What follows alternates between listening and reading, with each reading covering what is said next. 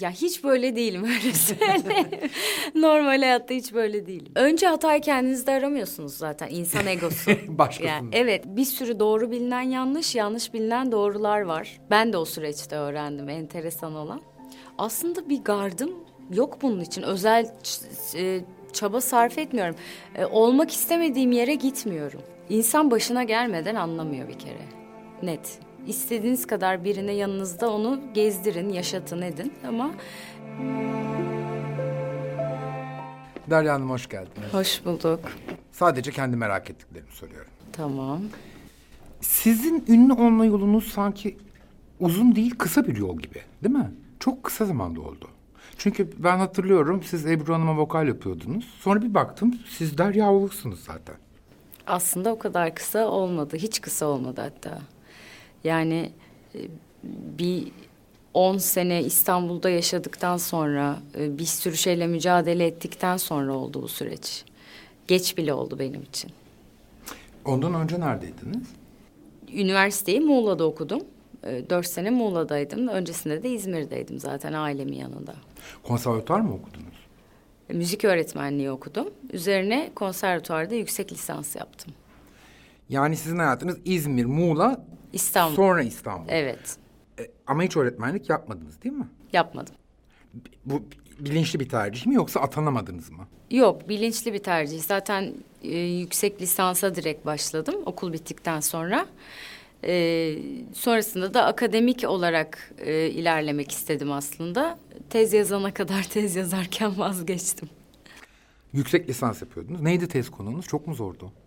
E, tez konusu zor değildi de yazması biraz sıkıntıydı. Onun o belli kalıpları var ya, e, işte puntoları, başlıklar, tablolar, şablonlar. Yandaki bırakılacak Satır boşluğun aralıkları. santimetreleri. Evet, bir şeyi unuttunuz eskaza geri döndüğünüzde e, bütün her şey kayıyordu ve e, o, o zorladı beni yani. Yoksa konu kendi istediğim ve çok da zevkle aslında yaptığım, yazdığım Neydi? bir konu. Şarkıcıların aldıkları besin maddelerinin ses telleri üzerindeki etkileri. Oo güzel konuymuş ha. Evet. Hem müzik var içinde hem beslenme var filan. Acayip güzel konuymuş. Ee, yani inşallah bir gün bir fırsatım olursa bunu e, hocalarım da söylemişti zaten kitap olarak e, mutlaka hani denemelisin diye. Çünkü bir sürü doğru bilinen yanlış, yanlış bilinen doğrular var. Ben de o süreçte öğrendim enteresan olan. Mesela ne sese iyi gelirmiş? Yani sese bir anda iyi gelen hiçbir şey yok. O bitki çaylarının ılık bir sudan hiçbir farkı yok.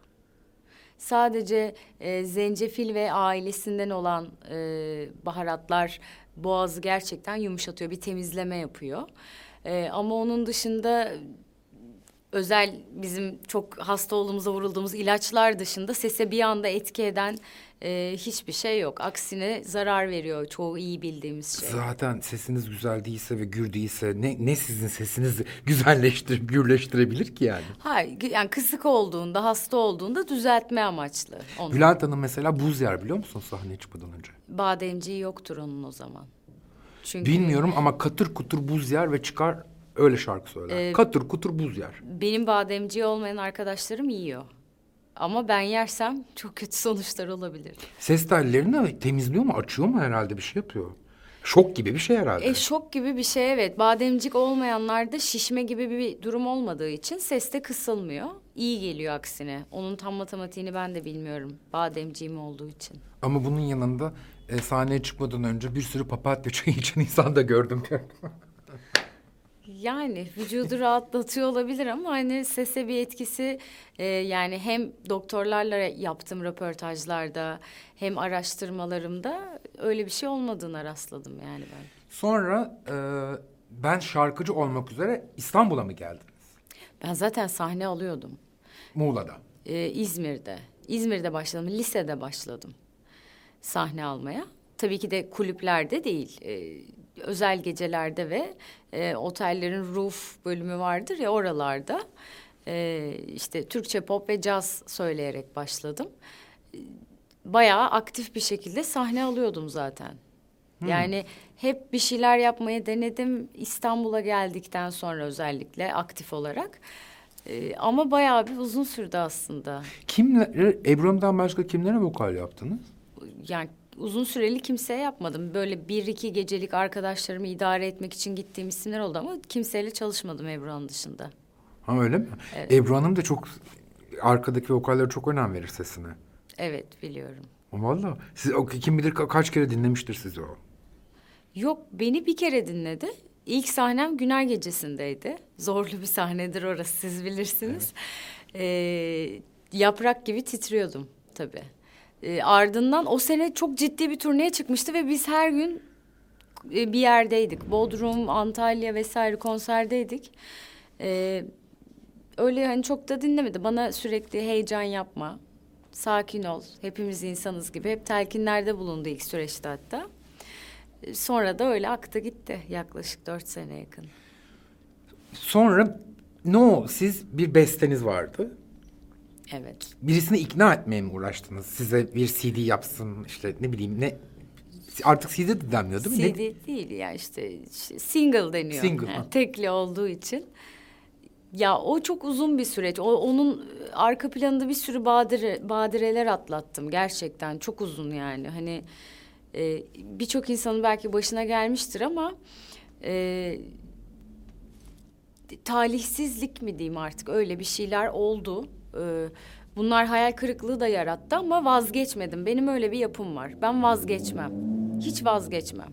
Yani sonsuza kadar da çıkaramasaydım devam ederdim yani öyle Ne söyleyeyim. geldi mesela başınıza? İşte mastering'i mi kaybettiniz? Dolandırıldınız mı? Yo mesela şarkı e, işte seçildi başka insanlarla, başka ekiplerle. İşte klip çekilecek gün konuşulurken biz projeyi iptal ettik Derya'cığım dendi. Yani ben çıkmasının hayalini gün be gün kurarken hani onların iptal olduğunu beni arayıp sadece bir telefonla söylediler falan. Bu Aynı tarzda. şarkı mı? Değil. Değil. Ya sonrasında biz zaten Asil'le tanıştık ve e, şarkılar yazmaya başladık. Yazıyorduk zaten. Yani şarkı çıkmadan bir sene öncesinde biz yazmaya başladık. O süreçte bayağı bir şarkı yazdık. E, ben İzmir'e gidip geliyordum ara ara hafta sonları sahne alıyordum. Orada ben bir tane yazdığımız şarkılardan birini söyledim.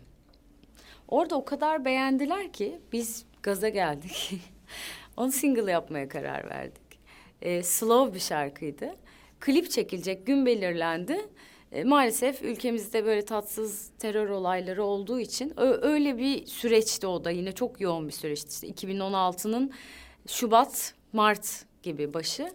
Ee, klip çekilecek tam o, klip çekileceği gün öyle bir patlama yaşandı. Hepimiz çok üzüldük tabii dedik böyle bir durumda çekemeyiz yani. Sonra zaten yaz geldi ve iptal oldu o ee, şey slow şarkı yani baharın Nisan'ın gelmesi dedik bu rafa kalktı artık. O sırada da Burak Yeter bizim şarkıyı dinliyor. Bizim ekipten biri dinletiyor şey Okyanus'u. Ben bu şarkıyı yapmak istiyorum diyor. Ve e, onun bu kadar aslında ısrarıyla onunla çıktık Okyanus'la. Her şey hayatta şans ve tesadüf değil mi? Evet. Yani bilmiyorum tesadüf mü bunlar ya da gerçekten her şey başka bir şeye vesile mi oluyor?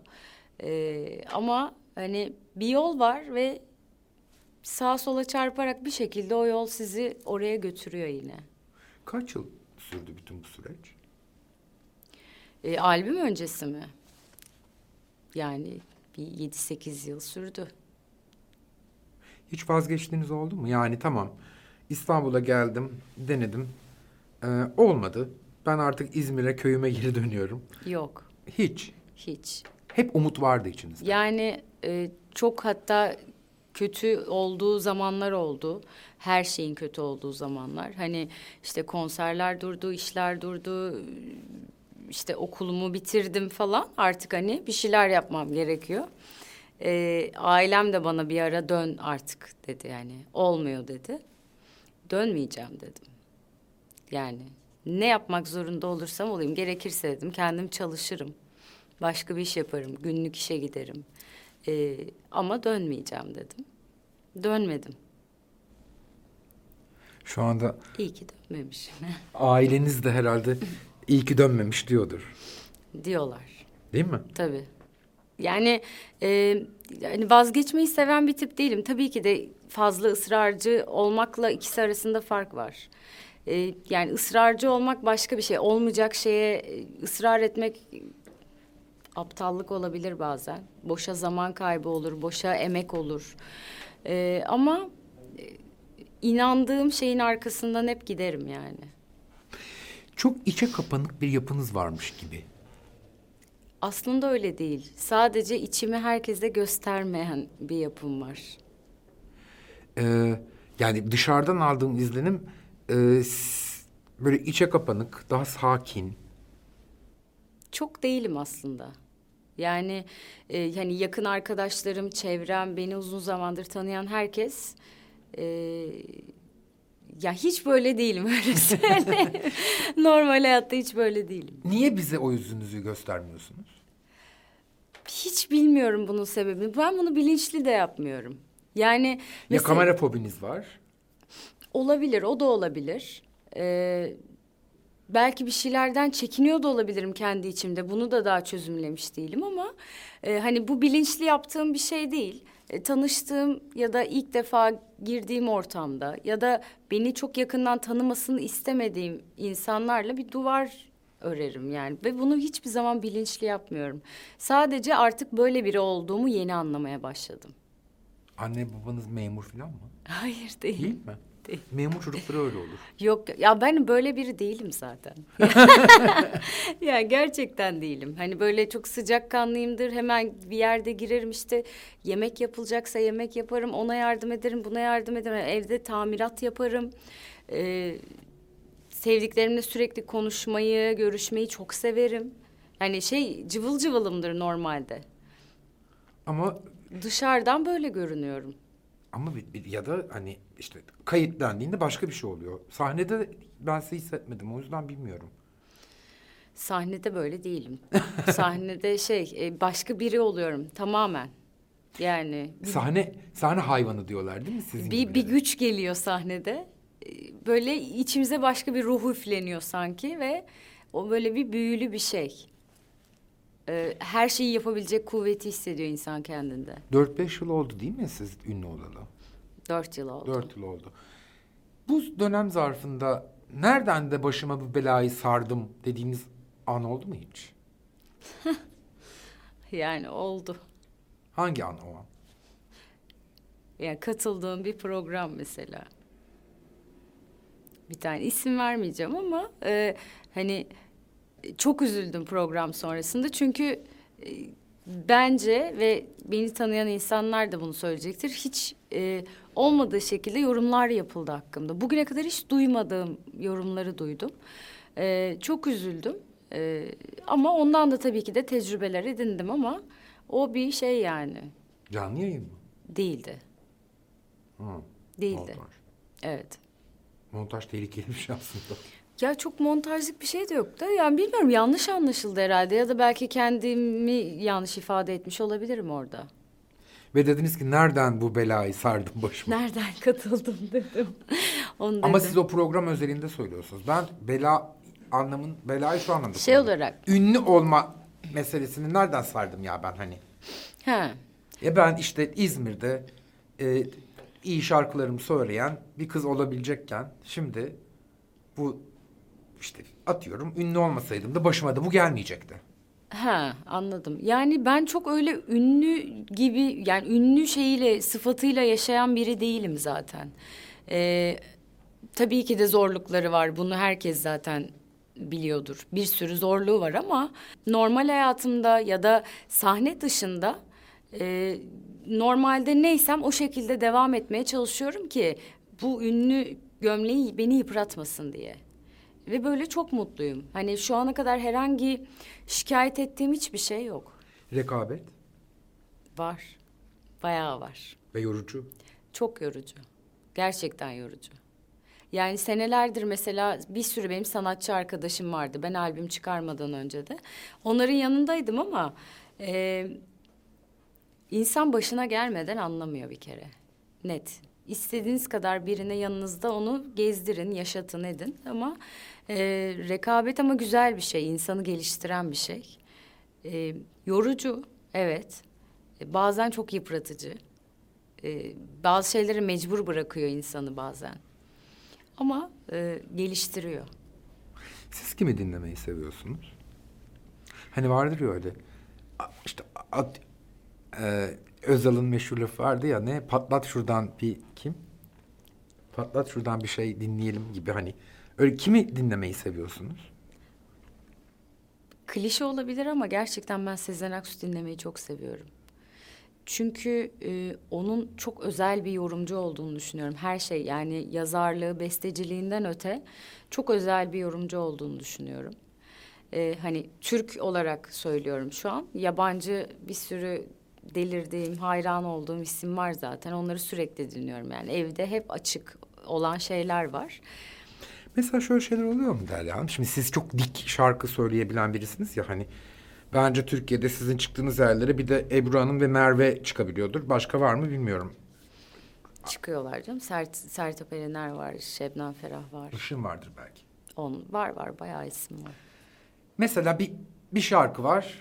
Öyle bir söylemiş ki içiniz gidiyor ve şunu diyor musunuz? Ya bu şarkı benim olmalıydı. Bunu ben söylemeliydim. Bak nasıl söylenir gösterecektim sana o zaman. Ya evet ya oluyor gerçekten. Ee, Hiç bunu yaşamadım kimse demesin. Oluyor mutlaka oluyor. En az bir iki şarkıda oluyor. Ee, ama şarkıyı kimden mesela Sezen Aksu şimdi demo albümleri yaptı ya şey şarkı çıkarıyor. Ee, bazı şarkıları ondan o kadar güzel duyuyoruz ki keşke o söyleseymiş ilk diyoruz seneler önce. Hani başkası seslendirmiş. Seslendirenin çok büyük önemi var yani. Hani şarkı beste de çok önemli ama e, o yorumculuk denen şey çok önemli bir şey. Karşıya geçirmek için. Ben de şarkıcı olsam e, hit olan şarkıyı kıskanırdım herhalde. Ya bu kıskanmak değil aslında. Ee, kesinlikle herkesin bir nasibi olduğuna inanıyorum bu arada. Ee, eğer kaderinde gerçekten varsa bir şekilde bazı şarkılar hit olmadan önce birine çarpıyor, başka birine gidiyor, başka birine gidiyor ve sonra doğru isimle çıkıyor. Yani mesela hani biz duyuyoruz böyle şeyler.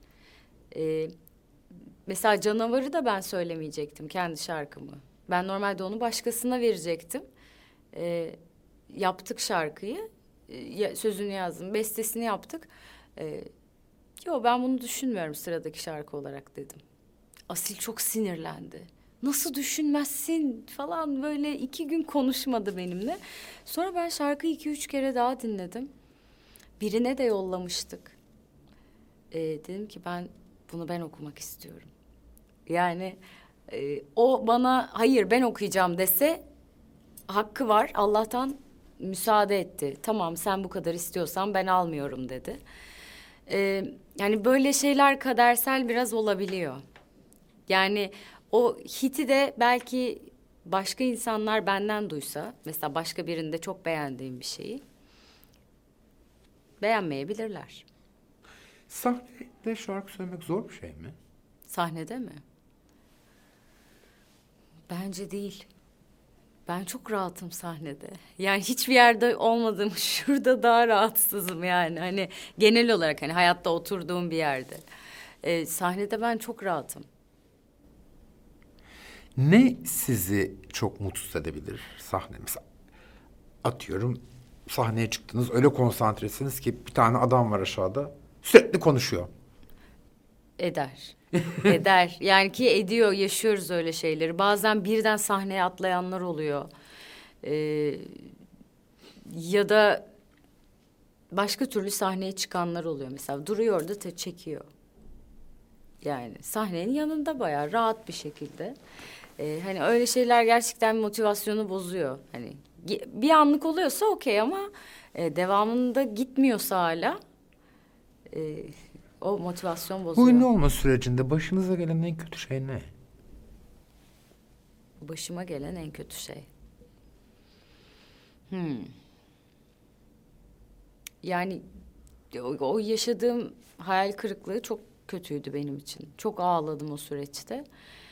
Ee, ama wow bir olay yok yani hani birinin özellikle yaptığı bunun dışında yok.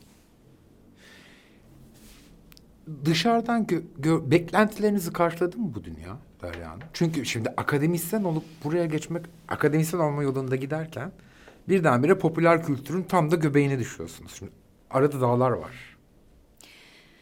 Ee, idealler ve e, gerçekler hiçbir Gerçekler zaman ve birbirini hayatlar. tutmuyor. Yani ve onu çok sonra anlıyorsunuz ama. E, çünkü 16 yaşında sahneye çıkarken işte ben caz albümü yapacağım diye idealist bir genç kız varken e, sonra gerçeklerle karşılaşıyorsunuz. Tabii ki de bu arada bu ülkede çok iyi caz albümü yapan insanlar var. E, ama şöyle de bir gerçek var. Benim ilk eğitimim Türk sanat müziği bu arada. Yani ben zaten hani Türk müziği kökenli büyüdüm ve sonrasında operaya geçtim. Ee, ikisini de sahnede harmanlamaya başladım belli bir süre sonra. Ee, o yüzden e, hani o idealist bölümde e, tam o ergenlik dönemi, bütün hayaller ve müthiş hayallerin gittikçe küçüldüğü dönem, büyüdüğünüz dönem oluyor işte. Ee, sonrasında gerçeklerle karşılaştım ve e, bazen bazı şeyler için üzülmüyor değilim. Yani keşke herkes çok daha farklı tarzda şarkıları sevse, tek bir alana e, Hapsolmasın. hapsolmasa popüler olan şarkılar. Yani popüler olan şarkıların hepsi pop değil zaten. Zaman zaman rock müzik popüler oluyor, rap müzik popüler oluyor. Şimdi arabesk popüler Ee, bence. arabesk popüler oluyor. Hani popüler olan müzik keşke aynı dönemde çok far- farklı yelpazede olsa da biz de mesela evlerde böyle keyif aldığımız şeyleri keşke albümlere koyabilsek. Siz e, akademisyenken işte tezinizle uğraşırken, teziniz için araştırma yaparken şimdi birdenbire popüler kültürün içinde aslında başka da bir savaşın içindesiniz. E, bir dedikodu sarmalının, efendim ayak oyunlarının, hani ben de bu piyasada 25 yıl çalıştığım için arkadan söylenen lafların, sizin işinizin elinden alınma çabalarının, yani o, o kadar uçurum var ki arada. Hiç mesela bu sizde ya ben oradayken niye buraya geldim duygusu uyandırdı mı? Ee, yani okul okurken de ben sahne aldığım için az çok yine piyasanın içinde olduğum için e, aşinaydım. Ee, ama annemin bir lafı var. E, karakterine hiç uygun olmayan bir meslek yapıyorsun der hep bana. E, çünkü hani hep böyle belli sınırlarım vardır. Hemen samimi olmayı sevmem ama sevdim mi çok sıkı tutarım, bırakmam. E, bu camia buna biraz ters yaşıyor. Yani buradaki akış başka türlü. O yüzden ben elimden geldiğince e, çok dahil olmamaya çalışıyorum. Yani gerçekten dahil olmamaya çalışıyorum. İşimi yapmaya çalışıyorum. E, çünkü dahil olunca e, dediğiniz gibi siz benden daha iyi bilirsiniz. Uzun süreniz var. E, farklı yerlere gidiyor konular. Öyle yaşamak da zor ama hep gardlı. Aslında bir gardım yok bunun için. Özel e, çaba sarf etmiyorum. E, olmak istemediğim yere gitmiyorum. Yani bu kadar basit. Hani e, herkes birbirinin bu tarzdaki özgürlük alanlarına saygı duyarsa bir sıkıntı olmaz zaten. Olmak istediğim yere seve seve gidiyorum. Yeni dönem eee, artistler bence daha şanslılar bu anlamda. Eskiden bir tane haberiniz çıksın diye bir gazetecinin sizi davet ettiği yere gitmek zorundayken şimdi öyle değil. Evet, dijital dünya var. Şimdi dijital dünya var ama eskiden daha büyük zorunluluklar vardı bence. Şimdi o zorunlulukların yok olması belki herkesi daha özgür bıraktı. Bıraktı ama bir yandan da aslında e, basının dijital dünya yoluyla ilerlemesi de işin biraz rengini değiştirdi aslında. Şu an herkes ünlü. yani Herkes de. herkes şu an evinden e, şarkı çıkarıp istediği platforma koyabiliyor. Evet ama koyuyor sadece. Koymak başka bir şey. Dinlenmek başka bir şey. Tabii ki de ama şöyle bir şey var yani e, gerçekten iyi olan müzisyenlerin e, daha çabuk keşfedilmesini engelleyebiliyor bu durum. Çünkü çok fazla sayı olursa oradaki şeyi bulmak daha da zorlaşıyor. Doğruyu bulmak. Evet yani bir günde mesela bir platformda diyelim 500 kişi şarkı çıkarıyor ya da 500 kişi bir müzisyen bir şey çalıp koyuyor. Eğer onu 30 kişi koysa siz bunu daha çabuk belki gözünüze denk gelebilir. O 10 kişiden üçüne denk gelir ama 500 kişi çıkarınca o yüz kişiden birine denk geliyor. Yani aslında müzisyenlerin ya da yetenekli insanların keşfedilmesi e, kolay gibi görünse de dijitalle birlikte daha da zorlaştı. E, çünkü çok kalabalık. Evet. Evet. Çok evet. Tabii tabii kastetmek istediğim şey o. Çok fazla şey var yani. Bir e, karmaşa var. Geçenlerde gördüm ablanızın doğumu için Amerika'ya gittiğinizde kendinizi savunuyordunuz Instagram'da. Biz bilmem ne bilmem ne için buraya gelmedik bir şey bir şey diye. Ee, şöyle yani öyle bir zamana denk geldi ki e, ablam iki ay önce gitmişti. Daha korona falan yoktu yani ülkede. Dünyada yoktu yani Çin'de yoktu. Ee, sonra oradayken çıktı ve e, biz bayağı tedirgin olduk. Hatta dönsen mi dedik ablama ama her şey hani zaten oradaydı. Ee, sonrasında erken bir doğum gerçekleşti. Ablam orada tek başına doğum yaptı. Hiçbirimiz yoktuk yanında.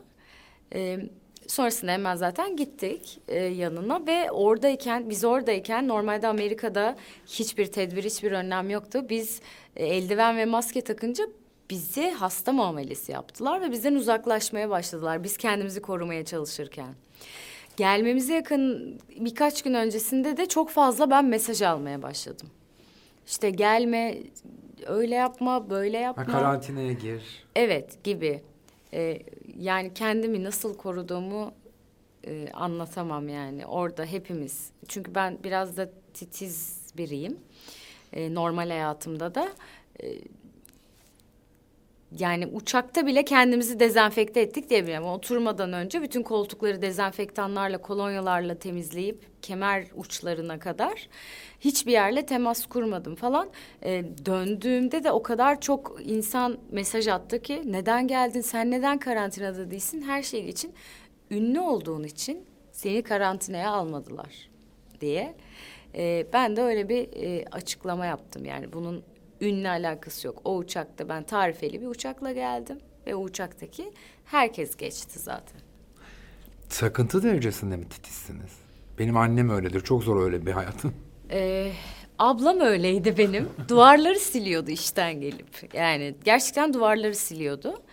Ee, o bıraktı mesela. Çünkü mutsuzluk veriyor o kadarı. Onu gördüğüm için ben onun gibi değilim yani. Ben çok rahatıma düşkünümdür. İstediğim saatte kalkayım, istediğim saatte yatayım, istediğim saatte yemek yiyeyim. Ee, hani özgürlüğüme çok düşkünümdür ama etrafta titiz, temiz, derli toplu olması lazım. Ha düzen. Düzenliyim. Hep mi? Hep değil. Bazen şey bırakırım yani. Ama Hayatta düzenli midir işte? Şu saatte kalkılacak, bu saatte yemek yenecek. Hiç öyle bir şeyim yok yani. Hiç o, Müzisyenlerden öyle bir düzenli çıkmıyor niyeyse. ya yapanları ben tebrik ediyorum gerçekten. Mesela var benim tanıdığım sabahın her gün sekizinde kalkan insanlar. E, gıptayla bakıyorum çünkü benim asla başaramayacağım bir şey. Çünkü he, ben okul hayatı boyunca sabah e, 6'da 7'de kalkıp akşam beşte eve gelen insandım. Ve okul bittiğinden beri artık özgürlük hayatını kendime hediye ettim yani. Bir de hem bizim işimiz gece yollar yani gece olmasa bile iş e, yollar, uçaklar, uykusuzluk e, ve üretim hep gece oluyor genelde şarkı yazma kısmı. Niye? E, çünkü e, gündüzleri gerçeklerle uğraşırsınız. Geceleri hayallerle. O yüzden e, geceleri duygular her zaman çok daha ağır basar. E, ağır bastığı için de yazmaya, üretmeye hep daha meyilli oluyoruz. Ben de gündüz insanıyımdır mesela. Benim için akşam sekiz şalter indi bitti. E, günlük işlerde mi? Her ya, türlü tabii işte. ki, tabii ki. Her türlü işte. Ha, her türlü. Üretimde de. Ama ben altıda kalkıyorum her gün. Oo. Ben o saatte yatıyorum hemen hemen.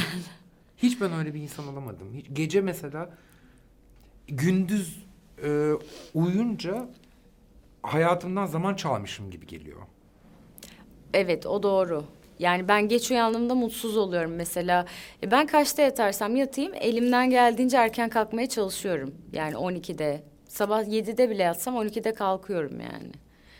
E, çok nadirdir böyle akşama kadar uyuduğum günler çok uykusuz kalmışımdır ama o dediğiniz doğru. Yani insan o günü güneşi gündüzü kaçırınca gerçekten günü kaçırmış ol- oluyor. Öyle Bir de hissediyorum. benim yani. gece kafam çalışmıyor. He. O zaman e, siz tamamıyla şeysiniz. e, matematiksel zeka olduğu için hep böyle bir mantıksal yaklaşıyorsanız eğer hep iş, iş, iş. E, tabii. e, Ben bu ondan. korona günlerinde bile duvarda asılı günlük planım var. Sabah kalkış, spor, işte şu, saatte bu ders çalışılacak, bu saatte bu roman okunacak, bu saatte bu çalışılacak. Bayağı Ha, planım var. saatli. Tabii planım var bayağı Oo. asılı duvarda. Öyle duruyor. Ba- bakıyorum bu ne saate git o saat geldi onu yapıyorum. O saat geldi. Bayağı şimdi ezberledim hoş. Artık bakmıyorum ama bayağı plan yaptım kendime. Bu çok iyi. bu, Çünkü öteki bu türlü çok zor bir şey. çünkü öteki türlü o bu karantinada hiçbir şey yapmadan affedersiniz mal mal oturuyordum ve bütün gün Twitter'dan ne haber ne haber diye ona bakıyordum. Evet o doğru. Ve böyle kurtuldum ben. Çok ben de öyle kurtuldum. Ben de öyleyim şu an. Yani e, her gün kalkıyorum. İlk yaptığım şey önce işte vitaminleri içmek, e, sonra spor yapmak, e, ondan sonra şan çalışmak, sonra işte akşam yemeği hazırlığı gibi bir tek akşama kendime vakit ayırıyorum. Yani her gün bir program belirledim. E, İnsan kaç yaşına kadar sağlıklı şarkı söyleyebilir? sesine bakmasına bağlı. Yani mesela bir insan 80 yaşına geldiğinde de düzgün nota basabilir mi? Basabilir. Gerçekten mi? basabilir. Eğer ki şan çalışmayı ve e, bu kasları yormadan doğru şekilde hep e, ayakta tutmayı başarırsa e, söyleyebilir. Ajda Hanım mesela hala Hala evet yani o ben biliyorum zaten hani ders alıyor. Ee, hani sadece düzenini bilmiyorum ne kadar aralıklarla aldığını ama e, bence çok güzel bir şey yapıyor. O yüzden hala şarkı söylüyor. Gerçekten de söylüyor yani. ha belli ben hep şöyle düşünüyorum. Belli bir yaştan sonra artık o ses gidiyor. Öyle değil demek ki. Ya Hayır gidiyor bu arada. Yani gerçekten onu eğitmezsek gidiyor. Yani bu da bir kas olduğu için e, nasıl sporu bıraktığınızda bütün vücudunuz bir jöleye dönüyor. E, yağlanmaya başlıyor. Aynı şey bunun için de geçerli. Belli bir süre sonra yaş geçtikçe bu kaslar da zayıflamaya başlıyor. Eğer siz onu sürekli çalıştırmazsanız e, o da artık yaşlanmaya başlıyor. Bir şarkı çıkartıyorsunuz ve tutmuyor. Ne hissediyor insan? Benim hiç olmadı diyeceksiniz şimdi. Hayır oldu. Bunu ilk yaşadığımda çok ağır geldi. Yani ilk ilk kez yaşanınca bu çok kötü. Yani tabii ki de hiç tutmadı kimse tarafından bilinmeyen bir şarkım var diyemem. Ee, diğerlerine göre daha az ya da çok olanlar oldu. Ee, ama hiç tutmadı. Kimse bilmiyor'nun duygusunu daha yaşamadım. Allah yaşatmasın. Ama daha az tutması moral bozuyor. Bozuyor. Bozuyor. Mutsuz oluyorsun. Evet. Çünkü bir şeye alışmış insan. Ee, yani geçenlerde bir film çıktı. Ee, ismini söyleyebiliyor muyum? Platform diye. Ee, çok severek izledim. ikinci kere izledim. Hayatta her an inişler çıkışlar var ve bir gün uyanırsınız. En zirvede olursunuz, bir gün uyanırsınız. En aşağıda olursunuzun en büyük metnini veren müthiş bir film. Ee, mesela o filmi izleyince ben çok etkilendim. Ee, İnşallah izlemeyenler varsa da izlesin. İnsana çok güzel şeyler öğretiyor. İşte onu benimsemek lazım aslında. Yani iyi de var, kötü de var.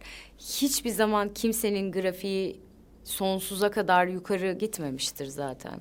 Herkesin inişleri çıkışları var. Bunu e, hazmetmek lazım, kabullenmek lazım. Kendime ilk söylediğim şey bu oldu farkına vardıktan sonra. Ama mutsuz oldunuz.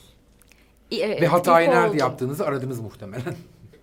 Evet ilk oldum. Önce hatayı kendinizde aramıyorsunuz zaten. İnsan egosu. Başkasında. yani, evet ego, maalesef. Düzenlemeyi bilmem ne yapsaydı. Ee, yani işte neden kesin şurada bir problem var diye bir yerde ama yani hani burada değil hani ya da şarkı seçiminde değil.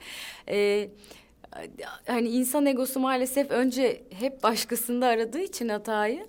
Ee, ama sonra yavaş yavaş yavaş yavaş artık şey oluyor insan. Ee, onu kabulleniyor. Bu da olabilir. Burada bunu yaptık yanlış. bir sonrakinde yapmayız gibi e, şeyler oluyor yani. Zaten hiç kimse her zaman çok başarılı olacak diye bir şart da yok. Artık onun baskısını da hissetmiyorum üstümde. Öyle mi? Evet. Halbuki başarılı insanlar hep baskı hisseder üstünde. Şöyle baskı hissediyorum. E, başarısız olma şa- hakkım var. Hmm. Anladım. E, Bu da olmayı versin. Evet bir tane ama bu sürekli değil tabii ki yani. sürekli olsa zaten intihar. Ee, sadece şu an albümle alakalı ilk albümü çıkaracaktım. Korona çıktı. Ee, çıkaramıyorum şu an o yüzden. Ee, inşallah o bittiğinde onun baskısı var üzerimde. İlk albümüm olduğu için çok önemli, çok kıymetli benim için. İki senedir yaklaşık da üzerinde çalışıyorum. Uf uzun zaman. Evet, çok uzun zaman oldu. Ee, ve sürekli bir şey çıktığı için sürekli her şey revize olmak zorunda kalıyor. Hep güncellenme istiyor. Ee, bakalım inşallah bu süreç geçer de ondan sonra buluştururum yani. İnşallah. İnşallah çok güzel olur. İnşallah. Geldiğiniz için çok teşekkür ederim. Ben çok keyifli bir sohbetti. Sağ olun. Çok mersi.